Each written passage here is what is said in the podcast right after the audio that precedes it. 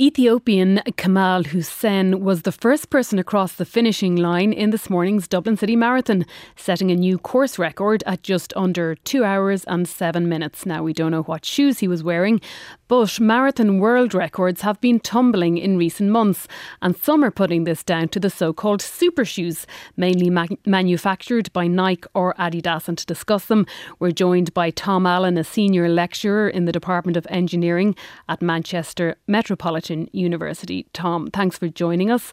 Um, can you describe what these shoes are made of and what role they play in setting new records? So these new super shoes are, are very lightweight. So they have very lightweight foam in the midsole of the midsole of the shoe. That foam is, is very soft, so it compresses a lot and it returns a large amount of the energy the upper of the shoe is is very minimalist, so it's again very lightweight. The underneath of the shoe has sort of the minimum amount of material to provide the grip which is required, and they're curved, so they curve up around the toes, and often they have a stiff plate running down the length as well. And these shoes allow the runner to run with a lower economy, so they can run for faster, for longer, which really helps in a marathon.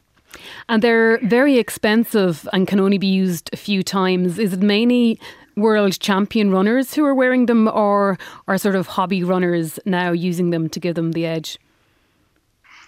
Yeah, so they so they are high cost, and it tends to be you know, quite serious runners that would have them. But they are available to buy, and people do do purchase them if they think that it will give them give them an advantage. What kind of price are we talking about? I think you're talking you know, several hundred pounds at, at least, up to about 400, I think. Okay, because I suppose the beauty of running always was that it didn't matter what your means were, it was about your genetics, your physiology, your will to win. So, is this sort of distorting the sport? You know, people are buying better performance. Potentially, yes. So, running is one of those sports, it's very natural, it's very free, anyone can go out and do it.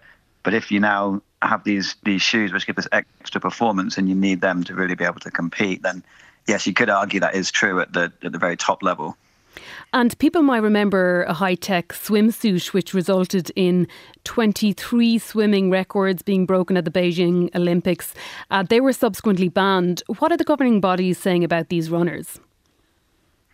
So it's a similar case here. So all governing bodies for sports will monitor the technology and they'll make decisions about how to regulate them for their individual sports. And some sports are, are stricter than others. And for this, there are set rules about the shoes and what needs to be done to ensure they meet those regulations. And do you think the technology will continue to evolve? I think it will. I think the companies will continue to develop, they'll continue to do research, and they'll continue to improve the shoes until they're restricted by the governing bodies.